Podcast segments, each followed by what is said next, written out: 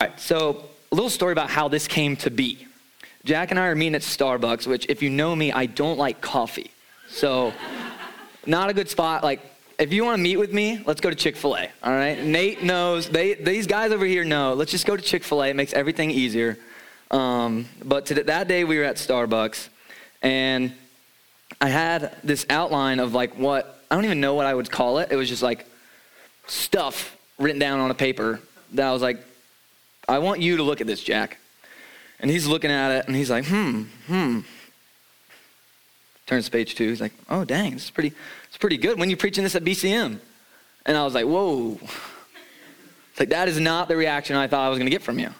I thought you were just going to give me a fist bump and say, like, good job, dude. Like, see you tomorrow or something like that. um, but, and I was like, for real? And he's like, yeah, let's do it. And so we picked step. First, it was March 31st. I was like, no, that's, that's too soon. Like, um, but we picked today and just so thankful for that. Um, so let's jump into this. Those who are taking notes, you see it on the screen. I would title this sermon uh, Purpose, but if you have a subtitle, I would do uh, To Know Him and to Make Him Known. So there we are right now. And so, how this kind of came to me was really one night I just could not sleep. I was just rolling around in bed. I just could not sleep. And all I could think about was the verses of the Great Commission just bouncing in my head. Like all I could think about was like how the TV screen, you know, like it bounces.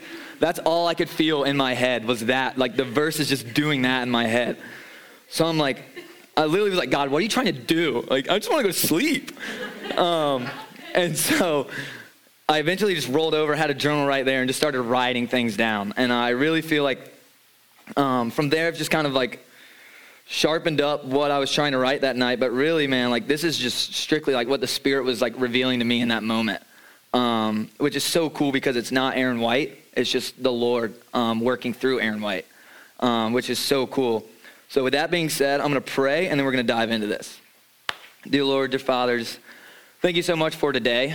Um, just thank you so much for BCM and what it means for all of us, Lord.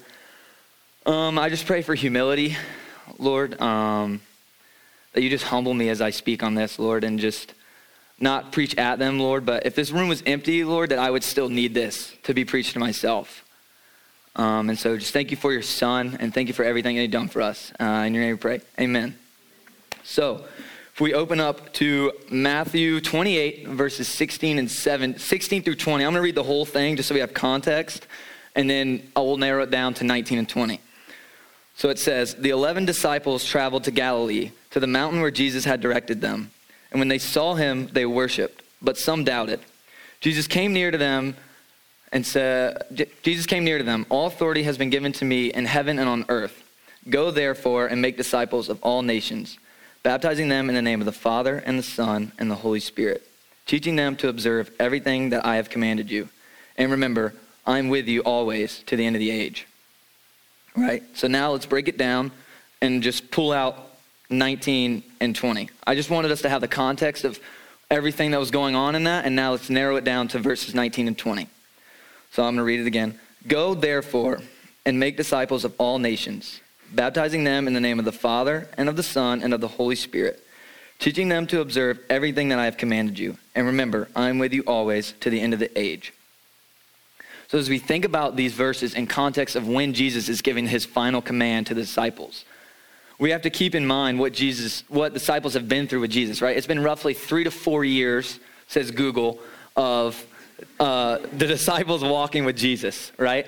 So, three to four years of them observing him and getting to know him and all these things, right? So, they've been with Jesus three to four years. But if we rewind it all the way back to Matthew 4, we look at Jesus' first uh, commandment that he offers the disciples. And that is the simple one. We all probably know it. And Jesus says, Follow me, and I will make you fishers of men. Right? So the first step in all of this was Jesus calling disciples to himself, calling disciples to know him. And his last final step, after they've learned about him and, they know him, the step is to send, Right? He sends them away. So that's kind of how I got the to know him and to make him known. Like that's not Aaron White. Like that's I know Angie's over here. She runs FCA. Um, she says that all the time. So that's like not my words. That's just what people say, right? so, with that being said, I've learned at BCM that you don't need to listen until Jack says, What do we do with this? right? So just tune him out. Then he says, What do you need to do with this? And it's just a synopsis of what he just said. so I'm going to start tonight by saying, What do we do with this, right? so, what do we actually do with this, right? And I think the first step in all of this is that we have to know God right? If our purpose is to know him and to make him known, the first step is we have to know him. And so here are a couple, three ways um, that God's kind of revealed to me in ways that we can know God. And the first one is really simple and really easy. It's we need to learn about him, right? We need to gain knowledge of God. Hosea verse 6, Hosea chapter 6, verse 6 this is God speaking. He says, For I desire steadfast love and not sacrifice, the knowledge of God rather than burnt offerings. So even in the Old Testament, God is t- telling us that we need the knowledge of Him. Then we look in 2 Peter, um, verses, uh, chapter 3, verse 18. But grow in the grace and knowledge of our Lord and Savior Jesus Christ. To him be the glory both now and forever, both now and to the day of eternity. Amen. Right? So we're, we're gaining knowledge of God, right? That's the first step. Uh, well, it's a step that we take into knowing about knowing God is we gain knowledge of God, right? And I think Brianna's story was so great about like what she said, and it fits here so perfect. She's like, I knew about God, right? She says like I could answer trivia questions, but I didn't really know God. And so we see that the knowledge of God is important, but it is not at all where we stop. We have to take it another step. And that next step is second one, we need to interact with him, right? So Billy Graham has this great quote about this, and he says, Reading the Bible is not where your engagement with the Bible ends, it's where it begins. The very practicing of reading the Bible will have a purifying effect upon your mind and heart. Let nothing take place of this daily exercise.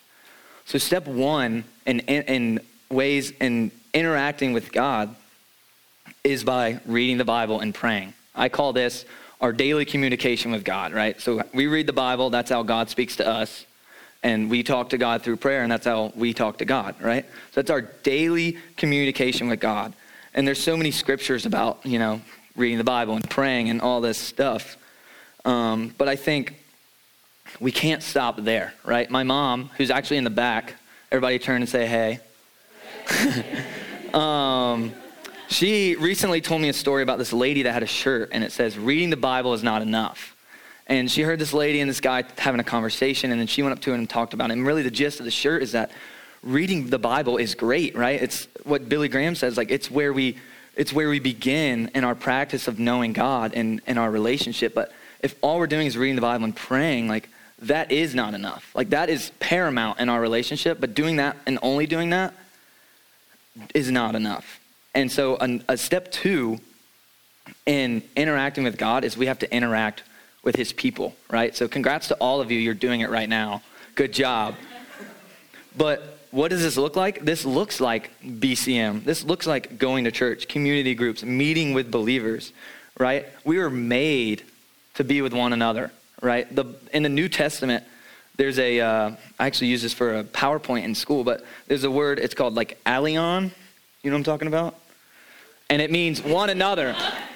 It means one another, and it's mentioned a hundred times in the New Testament, right? One another, one another. 59 of those are commands about what we should do with one another. Um, and so I think it's so cool that these two, two ways we interact with God, we can use them to our advantage, right? So say I'm really diligent about reading my word and praying, but I may struggle with like community and finding people. I can go to things like BCM and find people that I know are pursuing the Lord and be like, hey, you want to you want to do a Bible study with me? Right? And so that's how we interact with God. Or you're really good at coming to BCM, but maybe you struggle with the practice of reading your Bible and stuff like that. Go to somebody and be like, hey, let's read the Bible together. Like let's let's dig into this. And so that's how we use these two things that God has wired us to do, like communicate with Him and then have other believers, and we use those to continue our relationship and to continue to know Him. And so, with that, the third point, right, we're learning about God, we're interacting with God through our personal relationship and then relationships with other people, the last, the last thing and the most important thing is we need to surrender and believe. Um, and what is so amazing about these points is that they don't have to go in this order of, you know, learn, um, interact, surrender. Like the gospel is so powerful that it can, it can meet us at any point in our walk. Um, like we could, boom, have an interaction with God, surrender, and believe in that moment because the gospel is powerful enough to do that. And then we develop the knowledge and the interaction with Him. Um, so that's what's so cool. These points are fluid. They're not, this is kind of how my brain organized it um, today, right? So we surrender and believe, right? And so what does that look like for us believers? It does, like, yes, there is like that initial um, surrender and believe, but that is, it's a, it's now, after that, it becomes a daily practice, right? In Luke 9, 23, Jesus is saying, if anyone would come after me, let him deny, let him deny himself and take up his cross and follow me. Right? We just talked about the Lord's Prayer and our need for daily bread. So, as, as believers, it is a daily thing that we do. We daily wake up and we surrender to God's will for that day. Um, and I kind of have a good illusion for us to kind of, or illustration, not illusion. I just pull out a magic trick. um, I have a cool illustration of how like it looks for us who are in Christ to surrender daily. So I had a buddy in high school, and he lived about 20 minutes away from school. It was 20 minutes interstate or 20 minutes back road, either way. And he would tell me every day he would wake up and look up the school address so he know which way was faster for that day. So if there was an accident on the interstate, that means he's taking the back roads. Or if there's something going on in the back roads, he's taking the interstate, right? So he did that. His first step of every day was to wake up and enter in the high school address and see which way he's going. And for us as believers, that's literally how we should operate our days. We should wake up every day and be like, God, today is your day. Like, God, I'm pursuing you in today. I need my daily bread, and I'm following your path for today. Um, and I just know in my life, like, how many times I fail at that, right? It's like, get up, got to go to class, or get up and got lifts, or I just wake up and I got nothing to do today, so I just chill and on my phone. Um, and how the difference between those days and the days I do wake up and surrender and the peace that I have and the joy that I have and the love that I show other people. Um, and so that's been a big challenge to myself throughout this is for like having myself to do that, right? So it's, it's be really easy to just get up here and, and say to do that, but to do it is even harder. And so something I've been challenging myself a lot recently is to wake up. It's even on my alarm. Like I've canceled out the alarm um, title and I've just have like surrender um, just to remind me because if I didn't have reminders like that, I would forget because my flesh is awful, you know? and so that is the encouragement for us is that we have access to that daily bread every day, like we just talked about in the Lord's Prayer. And then um, for people that are not surrendered to God or struggling with the idea of what surrendering is or what do you surrender to, um, I would encourage you with Jack's favorite verse, Romans 5 8. Um, but God demonstrated his love for us in this that while we were sinners, Christ died for us. Um, and so I would say just trust in the gospel and believe in the gospel because it is true. Um, and if you're wondering what the gospel is, I think Brianna did such a good job of, of saying it. Um, and I was going to say it again, but it's really just like Christ came to earth. He was born as a baby, fully man and fully human, fully man and fully God, right? He walked on this earth. He, he talked on this earth. He did everything that we do in a normal day for them back then, right? He experienced every emotion, every temptation that we felt he experienced, and yet he did it without sin. And then to, to go above and beyond, he took the punishment that we deserved and suffered on our behalf on the cross. And then he didn't only do that, but then he got up and three days later walked out of the grave defeating the two things that we can't and sin and death. And so now, through all of that, we have access to the Father, and we have access to everything that the Father provides for us. And so, um, and so we see that there's now no condemnation for those who are in Christ. And so he not only saves us from the wages of sin being death and from eternity in hell, he saves us to himself He saves us to everything that He provides, right? This the shirt says "Made for More," and uh, my girlfriend got it for me. And on the back has all the fruits of the Spirit. And in God, we obtain those, right? Peace, patience, gentleness, kindness, all those things that we now have access to because of what God's done on the cross.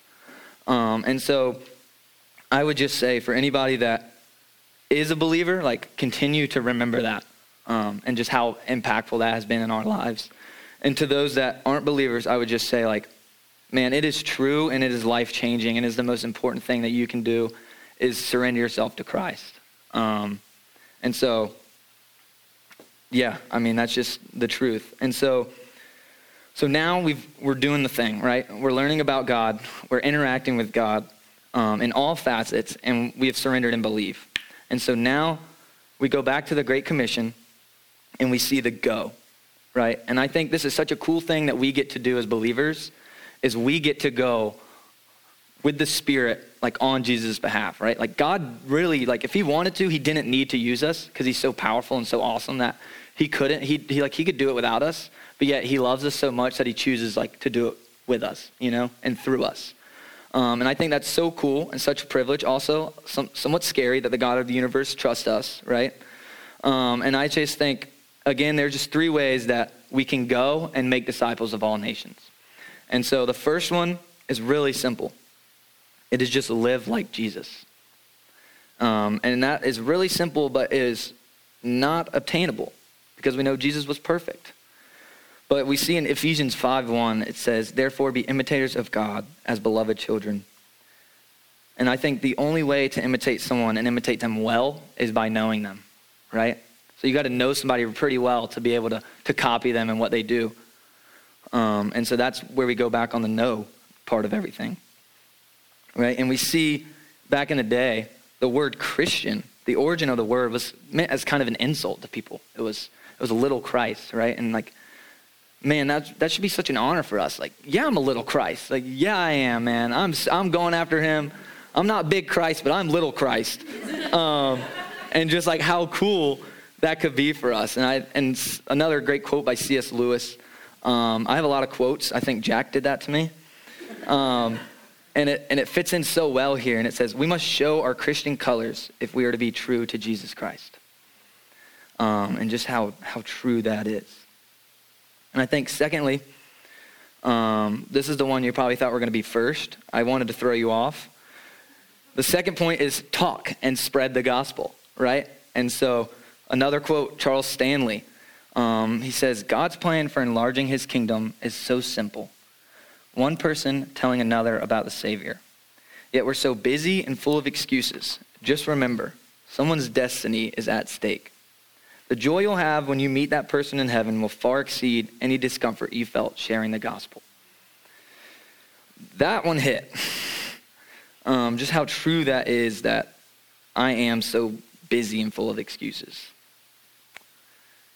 Um, and I think a lot of times I and we overcomplicate this part of talking and spreading the gospel that we think it has to be in the in the right environment or the, the right words and all that stuff. And I think a lot of times, man, if we can just get somebody talking, we can get the conversation to about God somehow, some way. Um, like people are wired for God, and so if we can just get them talking, like the the way they're wired will come out. Um, or something that we can just slide. Yeah, I've been reading this. Or, yeah, my church, we've been doing this. And boom, the conversation shifts to now we're talking about God. Um, and I think, I know in my life, as, as I've prayed for these opportunities to talk and spread the gospel with people and teammates and stuff like that, the opportunities have been there. And what I've realized in my life is that I don't think God just grants us opportunities to spread the gospel when we're praying and we're looking for them. I think they're always there. It's just whether or not our eyes and our hearts are ready for them. Um, and so that's what I've seen in my life is as I'm praying and as I'm as I'm diligent about thinking about pointing the, the, the conversation to God and talking about the gospel, those conversations have just appeared and appeared and appeared and appeared. And the times where I haven't been as diligent or I'm not thinking about um, spreading the gospel or, or praying about it, like I find myself at home thinking about a conversation that I had, like, man, like, that was God, like, banging on my head, like, talk about me, like, talk about me. And it's like, man, messed up there, but that's why we have repentance. And uh, that's why we have grace. And so I think that's just so cool that, like, man, like, prepare ourselves in prayer. Like, as we get to know Him and we're interacting with Him, like, we can prepare for going by prayer. And so, lastly, um, this is the one I find really, really hard or really, really easy.